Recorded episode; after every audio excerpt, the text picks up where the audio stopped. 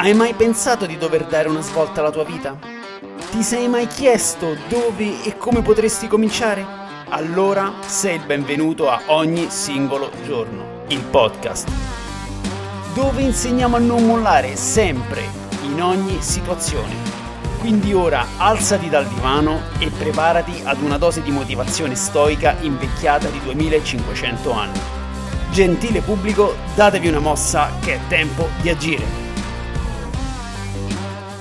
Benvenuti a Ogni singolo giorno, il podcast, episodio 107, il peso delle parole, il Monster Study. Confucio una volta disse, per una parola un uomo viene spesso giudicato saggio e per una parola viene spesso giudicato stupido. Dunque dobbiamo stare molto attenti a quello che diciamo. Oggi parliamo del peso delle parole, di quanto quello che diciamo e come lo diciamo ha effetto sugli altri. Partiamo parlando del Monster Study, uno studio condotto in un orfanotrofio nel 1939, che viene considerato brutale. Uno studio che già all'epoca era fuori legge. Se ne è saputo pochissimo fino al 2001, quando un giornalista investigativo lo portò alla luce.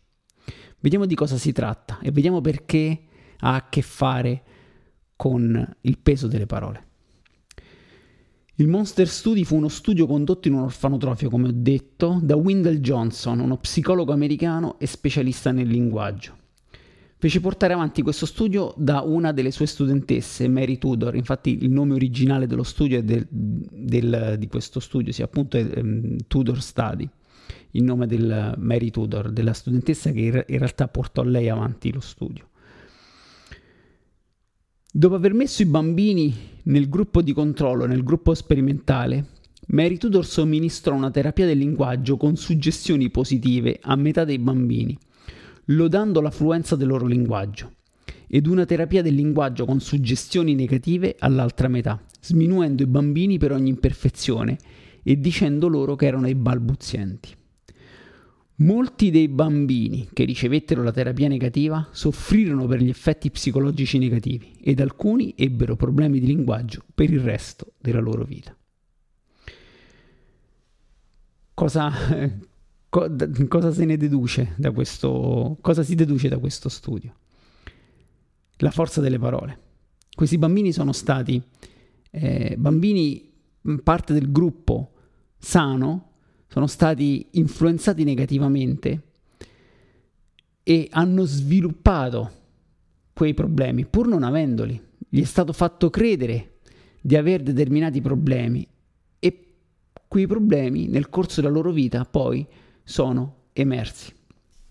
Ora, quante volte noi involontariamente ci troviamo ma anche solo per dare un consiglio in amicizia o semplicemente perché siamo in una posizione in cui dobbiamo cambiare dei comportamenti, ci troviamo a dare dei giudizi, a giudicare, a dare un'indicazione o peggio ancora, pur di dare forza al nostro giudizio, ehm, criticare gli altri, criticare le azioni degli altri affinché le nostre ragioni prevalgano.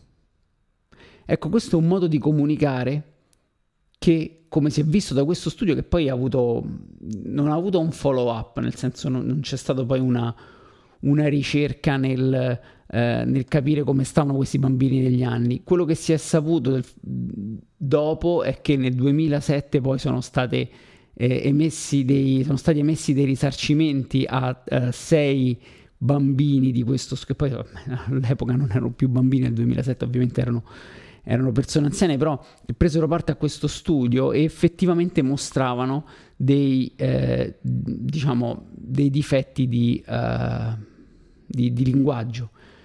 E da qui si è visto appunto, anche parlando poi con dei testimoni, parlando con i figli di questi diciamo, partecipanti allo studio, effettivamente sono stati lasciati dei segni indelebili. indelebili. Ora, quello che dobbiamo prendere e portare nella, nella nostra realtà, è il modo in cui interagiamo con gli altri. Soprattutto se siamo in una posizione come per esempio una posizione di responsabilità nel nostro lavoro, se siamo dei coach o se siamo dei genitori, o anche semplicemente ci, relaziona- ci relazioniamo con delle persone, delle persone ci chiedono dei consigli, oppure per un qualche motivo dobbiamo intervenire, perché magari eh, c'è un cambiamento da fare, il modo in cui lo comunichiamo è fondamentale. Questo studio per me è interessante perché evidenzia una delle strategie più importanti, uno dei pilastri dello stoicismo, che è il non giudicare. Giudicare gran parte delle volte, diciamo il 99,9 delle volte, è sempre è, è sbagliato. Giudicare vuol dire giudicare una persona e dargli un consiglio in base al giudizio che abbiamo fatto vuol dire imporre il nostro punto di vista su quello degli altri significa fondamentalmente annullare quella persona per trasmettergli qualcosa di nostro, quindi sovrascrivere un comportamento di una persona utilizzando qualcosa di nostro. Questo è un errore che facciamo in tanti, facciamo in tanti come, soprattutto come genitori. Quante volte pur di correggere un atteggiamento dei nostri figli gli imponiamo la nostra volontà? Quante volte non andiamo a indagare sul perché di quel comportamento e semplicemente l'unica cosa che pretendiamo è che si comporti bene o che si comporti nel modo che per noi è, è quello giusto. Ovviamente questo per molti di noi sembra la strada più facile, imporsi, no? Una, anche come leader, com, come responsabile al lavoro, è, è molto facile imporsi, imporre la propria volontà come? Attraverso la paura, attraverso le minacce, attraverso il giudizio negativo, tutta una serie di interventi che a breve termine sembrano portare dei risultati, ma che nel lungo termine ovviamente non solo non portano i risultati sperati, ma vanno proprio a danneggiare sia il rapporto con quella persona, sia la persona stessa se è abbastanza influenzabile come possono essere i bambini. Ecco perché questo studio ovviamente è stato definito brutale, mi sembra scontato, eh, dei, dei, dei, bambini sono stati fondamentalmente, eh, diciamo, rovinati, nel senso loro, la loro proprietà di linguaggio è, è, è stata compromessa a vita. E questo ovviamente è accaduto in uno studio che non, non, non, do, non sarebbe dovuto esistere, ma molti di noi come genitori o come, o come responsabili al lavoro o come coach, mh, mm, ah, io mi metto nei, nei panni di, di, di, chi come me eh, fa la mia professione, ha a che fare con persone che si rivolgono a noi per cambiare. Indurre il cambiamento in una persona è una cosa estremamente delicata, è una cosa che non deve partire dal giudizio, non deve partire nemmeno dal giudizio che quella persona dà di se stessa. Molto spesso noi io parlo di cambiamento negli altri, ma le prime persone che magari abbiamo, hanno bisogno di cambiare, sentiamo il bisogno di cambiare, siamo proprio noi stessi. E la cosa più sbagliata da fare è proprio giudicare negativamente anche noi stessi, parte di noi stessi eh, che, che, magari vogliamo, vogliamo, alterare. Come dicono gli stoici, ma in realtà come, come, di, come direbbe il buonsenso, la prima cosa che dobbiamo fare è accettare noi stessi, accettare chi siamo Soltanto dopo aver accettato chi siamo possiamo operare un cambiamento. Soltanto dopo aver accettato chi è la persona davanti a noi che magari ha bisogno di operare un cambiamento può iniziare questo percorso. E il percorso del cambiamento non comincia imponendo una volontà, non comincia giudicando, non comincia... Magari lo si fa anche con del con dei buoni propositi, ah, ti giudico, ti do una scossa, dico ma sei stupido, sei stupida, ti do questi, no, queste frasi ad effetto per darti una scossa, dice a volte ci vuole una scossa, in realtà sì, si scuote la persona, ma non, non, non, la si, non la si fa ragionare, la si sta semplicemente mortificando, una mortificazione inutile che non ha nessun eh, tipo di vantaggio in una relazione diciamo relazione d'aiuto, nel senso ecco come genitori, come leader, come, come coach, come qualsiasi posizione eh, si possa avere nella vita con un'altra persona. Una relazione d'aiuto è diversa da una relazione come può essere quella che si pensa, ecco, capo, dipendente, genitore, figlio, no, non si parla di, mh, mm, di una persona che è sopra un'altra, non è una gerarchia il vero leader, il vero genitore non è la persona che impone la propria volontà su di un'altra, è quella persona che aiuta l'altro soggetto ad esprimere il proprio potenziale, ma chi, chi esprime il proprio potenziale non è colui che aiuta, ma è colui che deve essere aiutato. Il potenziale nasce da quella persona. Nasce come? Attraverso appunto un rapporto d'aiuto, si aiuta a far esprimere il, il potenziale. È, questo, è questa la, la tattica giusta e le parole in questa relazione d'aiuto hanno un ruolo fondamentale. L'assenza di giudizio è il cardine per poter migliorare sia noi stessi, perché spesso siamo noi che abbiamo bisogno di aiuto e ci rivolgiamo a noi stessi, no? Perché magari sentiamo di dover migliorare un lato del nostro comportamento, quindi operiamo un cambiamento all'interno di noi stessi e vale lo stesso, è come se parlassimo con un'altra persona. Le tecniche da utilizzare sono le stesse, assenza di giudizio, evitare questi scossoni, evitare di giudicare, prima accettare e poi capire, capire il perché.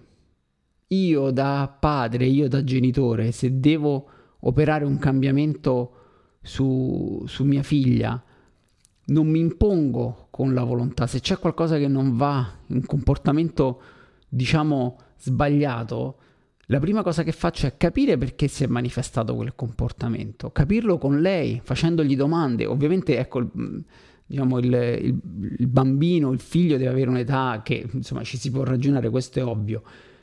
Però la cosa più importante, quando anche, ecco, anche come, come, allenatore, se ho una persona che viene da me per una relazione d'aiuto, però vedo che è refrattaria al cambiamento, io non, non mi impongo più forte perché che cosa succede quando ci si impone più forte? Che cosa succede quando si attacca una persona con, anche con uno scopo benefico di cambiarla?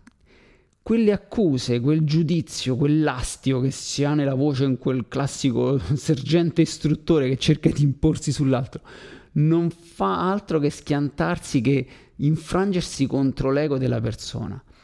L'ego, che tante persone dicono, ah sì, l'ego, per carità è vero, l'ego è il nemico, sì, come dice Marco Aurelio, ma l'ego esiste per un motivo, tanto ego è il nemico, ma in realtà la funzione principale dell'ego è quella di proteggerci dall'esterno, è quella di proteggerci dal, eh, appunto dal giudizio degli altri. L'ego deve esserci, non deve esserci, non, non ce ne deve essere troppo, ma una persona senza ego è una persona che è in balia dei eh, come dire, dei, dei giudizi altrui. L'ego è, non dico la malta della città dell'interiore, ma comunque è una parte che la costituisce. E essere troppo duri con qualcuno, anche con un atteggiamento, ecco, anche per, per, mh, perché uno gli si vuole bene, è proprio perché ti voglio bene che ti dico queste cose, magari lo si accusa, gli si dà dei giudizi negativi tutto quello che si dice non farà altro che infrangersi sul suo ego, nel migliore dei casi, nel peggiore dei casi sarà minare l'autostima di quella persona. Esistono tantissime persone al mondo, tanti, siamo tantissimi, che, persone che hanno, hanno magari una, una, un'autostima non al massimo perché hanno incontrato qualcuno nella loro vita che in qualche modo l'ha eh, l'ha messa alla prova, l'ha messa alla prova in maniera negativa, anche danneggiandola. Ovviamente se il grado di danneggiamento è estremo, esistono dei professionisti che riescono a guidare le persone attraverso il ripristino di un'autostima. Ok? Questo è importante. Mai eh, escludere l'opzione rivolgersi a un professionista, perché ci sono dei gradi di c'è, c'è, un livello di gravità che se superato l'intervento, l'autointervento o comunque il semplice consiglio di una persona che per quanto può brava essere a, a, a diciamo, a cambiare mh, no, non basta, serve comunque l'intervento di una persona che, eh, di, di un professionista, di una persona che ha studiato per questo. Però se non si ha un livello di, eh, diciamo se non si va sul patologico, quello che conta quello che serve è non essere aggressivi con le parole, non andare eh, a muso duro contro le persone, ma utilizzare sempre una strategia di lavoro ai fianchi, diciamo così, una strategia, in, in, l'approccio indiretto. Come funziona l'approccio indiretto? L'approccio indiretto funziona semplicemente attraverso la, mh, lo strumento meno invasivo e meno percepito come eh, pericoloso di tutti, ovvero la domanda. Se dobbiamo capire perché una persona ha un comportamento che non è ottimale, la prima cosa che dobbiamo, da, che dobbiamo, fare è domandare, domandare il perché, fare queste domande alla persona, fare in modo che questa persona arrivi da sola a capire la ragione di quel comportamento. Fino a quando quella persona non capirà la ragione di quel comportamento, quella persona non potrà mai cambiare. Anche questo, il cambiamento in realtà può avvenire soltanto nelle persone che sono pronte a cambiare, che sanno di dover cambiare, che sanno che c'è qualcosa che non va. Ritornando al discorso di prima, un ego troppo sviluppato ci fa da scudo anche, anche eh, come dire, protegge anche da, uh, protegge troppo e ci fa da scudo a quelle cose che in realtà andrebbero un po' modificate, ma noi non le vediamo perché appunto eh, c'è l'ego davanti che dice no no no, tu sei il massimo, sei il meglio della piazza, non c'è niente che non va in te, sei il top del top. Ecco, un ego che ci dice queste cose è un ego ipertrofico, è un ego che va oltre i suoi confini e ci sta danneggiando. Però per le persone così, con un ego così forte, un intervento diretto è ancora peggiore, ma in realtà persone così, io l'ho, l'ho visto nella mia carriera, non sono pronte al cambiamento. A volte non basta nemmeno fare le domande giuste o metterle in guardia attraverso... Non serve. L'ho visto io come coach. Devono arrivare a un punto che da sole devono capire che c'è qualcosa che non va e spesso è la vita stessa che gli fa capire quello che non va altrimenti eh, ovviamente no, non so che dire. Però ecco, per tutti gli altri l'approccio indiretto, la domanda è importantissima, è innescare il cambiamento nelle persone attraverso proprio la domanda. Anche perché un'altra cosa importantissima che danneggia mh, la persona è identificarsi con il problema. Quando noi a un figlio o un, ecco, parlo a un, a un cliente, a una persona che seguo, a un atleta, gli si dice tu sei lento, uh, tu sei stupido, non ci arrivi, tu sei qualcosa. Cioè stiamo identificando, cioè stiamo dicendo a quella persona che lui rappresenta la lentezza, che lui rappresenta la stupidità. È sbagliato, ovviamente, mi sembra abbastanza logico. Sono, sono frasi che non vanno mai dette. La persona è una persona, è, un, è un'entità estremamente complessa che non può essere semplificata attraverso delle parole. Probabilmente gli si può dire a una persona che magari non, non, non, sta esprimendo la massima performance e in quel momento serve la massima performance, non gli si dice tu sei lento, gli si dice guarda, fai attenzione, cerchiamo di concentrarci su quello che puoi dare adesso.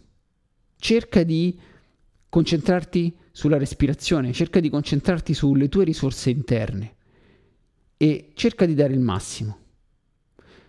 Dopo la prestazione gli si fanno delle domande, gli si dice hai... come, ti sei, sen... come ti sei sentito? Mm, sei riuscito ad attingere a tutto il tuo potenziale? Senza mai avere un tono accusatorio, senza mai giudicare cercare di portare quella persona a sbloccare le risorse che già ha. Questa è la cosa importante. È il peso delle parole, è il come si comunica, è quello che si comunica. Perché se io a una persona dico tu sei lenta, tu sei stupida, io sto comunicando che io ti sto giudicando, non solo io ti sto giudicando, quindi io mi sto mettendo sopra di te. Che se, ecco, se è una persona che ha un ego abbastanza sviluppato e sano mi dice ma ma chi, chi, sei, cosa vuoi, ovviamente, che è quello, diciamo, è, è, è, come dire, lo scenario migliore, ma nello, nel nel, nello scenario peggiore, come rivolgersi al proprio figlio, a una persona che di, non dico che dipende da noi, ma che ha una grossa stima di noi, per cui le nostre, parole, le nostre parole hanno un effetto su quella persona, la stiamo profondamente danneggiando, la stiamo associando, stiamo dicendo a quella persona che rappresenta la stupidità, che rappresenta ecco, la lentezza, che mi sono fissato con queste due cose, ma è per farvi capire. Quindi utilizzare una strategia di comunicazione che non giudichi, che non etichetti è fondamentale, ma che tende a sbloccare il potenziale negli altri. Noi magari nella vita è sempre un trovarsi in situazioni in cui a volte sono io che devo comunicare un cambiamento, a volte sono io che devo essere cambiato. Funziona sempre così, è un, è un alternare di, di ruoli, è un alternarsi ruoli, non è che una persona sta sempre a cercare di cambiare gli altri e, e, e, e, non deve pensare a se stessa come qualcosa che va cambiato, perché altrimenti ecco, si finisce nel, in quello che è l'ego ipertrofico. Però in quelle situazioni in cui noi ci troviamo a dover operare un cambiamento in un'altra persona perché appunto siamo dei genitori, lo, lo, lo dobbiamo fare per lavoro perché magari è il nostro mestiere, ecco questo è l'approccio giusto, è l'approccio attraverso lo, l'indurre il cambiamento partendo dalle risorse della persona e non dal giudizio che diamo noi. E questa è una cosa importantissima, e, importantissima scusate, e soprattutto mai etichettare, mai dare un'etichetta, mai far eh, mai sminuire la persona, far capire che, che comunque eh, ognuno di noi è diverso, ognuno di noi ha tanti pregi quanto difetti ed è giusto così. L'importante è accettare i difetti e andare avanti. E ovviamente eh, cercare di eh, operare un cambiamento dove possibile. Quindi, la, l, ecco, ovviamente quello per esempio qualche consiglio che, che io spesso do a, alle persone, ecco, se si trovano anche qui, dipende molto se parlo in, da coach, Uh, se mi trovo vicino a una competizione, molto vicino a una competizione, devo, devo, portare un atleta a una competizione o comunque a una prova importante per, per, questa persona. Una cosa che non faccio è, non gli dico, guarda, non fa così come al solito, non, non, non ti bloccare, non, eh, non, ti, non, ti, mettere paura. No, non dico queste cose perché scatenano, cioè rendono quello scenario possibile nella testa di quella persona evocare qualcosa di brutto poco prima della gara è assolutamente deleterio. È assolutamente deleterio perché rende quella persona consapevole che si può manifestare quella, quella situazione e automaticamente quella situazione si manifesterà per una sorta di effetto farfalla. Sono stato io con le mie parole che ho giocato con la mente di quella persona. Quello che posso dire in realtà è dare direttamente dei consigli utili senza associarli a nessuna, a nessuna sensazione negativa, come per esempio concentrati sulla respirazione, concentrati su te stesso, hai tutto quello che serve, ti sei allenato duramente, hai tutto quello che serve per, per dare il meglio di te stesso. È così che si comunica poco prima di una gara. Invece nella preparazione, lontano, si applica quella che è la premeditatio malorum degli stoici, nel senso si fa un esame insieme alla persona gli si chiede quali, secondo te quali sono i tuoi, i tuoi mh, mm, punti da migliorare. Mi dice ecco magari io mh, mm, mi cap- capita di bloccarmi durante, durante la prestazione, capita di avere dei pensieri brutti. E ci si comincia a lavorare insieme lontano dalla, dalla competizione. E f- questa cosa qui, lavorare sui, su quelli che sono i punti deboli è proprio parte della programmazione, è proprio parte dell'allenamento ma nel momento in cui si arriva alla prestazione, a, a, a, bordo della prestazione, tutto quello che è stato, tutto quello che è fatto è fatto. L'unica cosa che si può fare è lavorare sui, eh, sui dettagli, cioè sulla respirazione, sul mindset, su quegli ultimi consigli che comunque non prevedono la presentazione di nessuna situazione negativa, perché questo può influenzare e lo influenzerà da Demiretta la prestazione. Evocherà esattamente, succederà esattamente quello che voi avete evocato nella mente della persona che state preparando. Quindi sì, la premeditatio malorum ha senso, ma non prima della eh, non subito prima della gara, ma in preparazione, cioè può succedere questo, questo, questo e questo. Nel mio ultimo libro eh, parlo proprio della premeditazione malorum e faccio l'esempio di Michael Phelps. Michael Phelps è questo nuotatore ha vinto 8 medaglie d'oro, il record mondiale di medaglie d'oro a Pechino, le Olimpiadi di Pechino 2008, ha vinto 8 medaglie d'oro, l'ottava medaglia. Durante la gara per, che poi lo portò a vincere l'ottava medaglia, nuotatore, gli si tolsero gli occhialetti questo per il 90% delle persone che nuota anche a livello olimpico significa fine dei giochi, ok? Non ci vedi più, non riesci a prendere direzione, rallenti, eccetera, eccetera. Lui riuscì a non solo finire la gara, ma arrivare primo e vincere appunto la medaglia d'oro. Perché? Perché in allenamento aveva pensato a questo scenario. In allenamento aveva pensato a mi si potrebbero togliere gli occhiali, allora che cosa faccio? Dedico parte del mio allenamento a imparare a nuotare senza occhialetti. Questa è premeditazione malorum fatta in un periodo in cui è possibile lavorarci, ma non ha senso dire a una persona che non si è mai, non ha mai avuto l'idea di allenarsi senza occhialetti, dirgli un, un secondo, 20 minuti prima della gara, guarda che occhio che ti si potrebbero togliere gli occhialetti perché gli si indurrebbe atte- del panico nella mente, gli, gli si indurrebbe un, un, dire, un atteggiamento che, che, lo porta poi effettivamente magari a fare un, un, un, qualcosa con la testa per cui poi gli occhialetti alla fine si tolgono. Detto questo, fa, fatto questo esempio così di premeditatio malorum, eh, finisce il 107 episodio di ogni singolo giorno, finisce questo episodio dedicato al Monster Study, alla forza delle parole, e vi ricordo che se volete supportare questo podcast eh, giudicatelo su, anche se in questo caso è giusto giudicarlo, dategli una valutazione su Spotify, Apple Podcast, comprate il mio libro ogni singolo giorno, su Amazon, il libro di Feltrinelli, andate sul mio sito www.ognisingologiorno.it dove troverete le sfide e lo shop dove potete comprare, supportare il podcast attraverso magliette, patch e bandiere. E con questo vi ringrazio e vi auguro una buona giornata.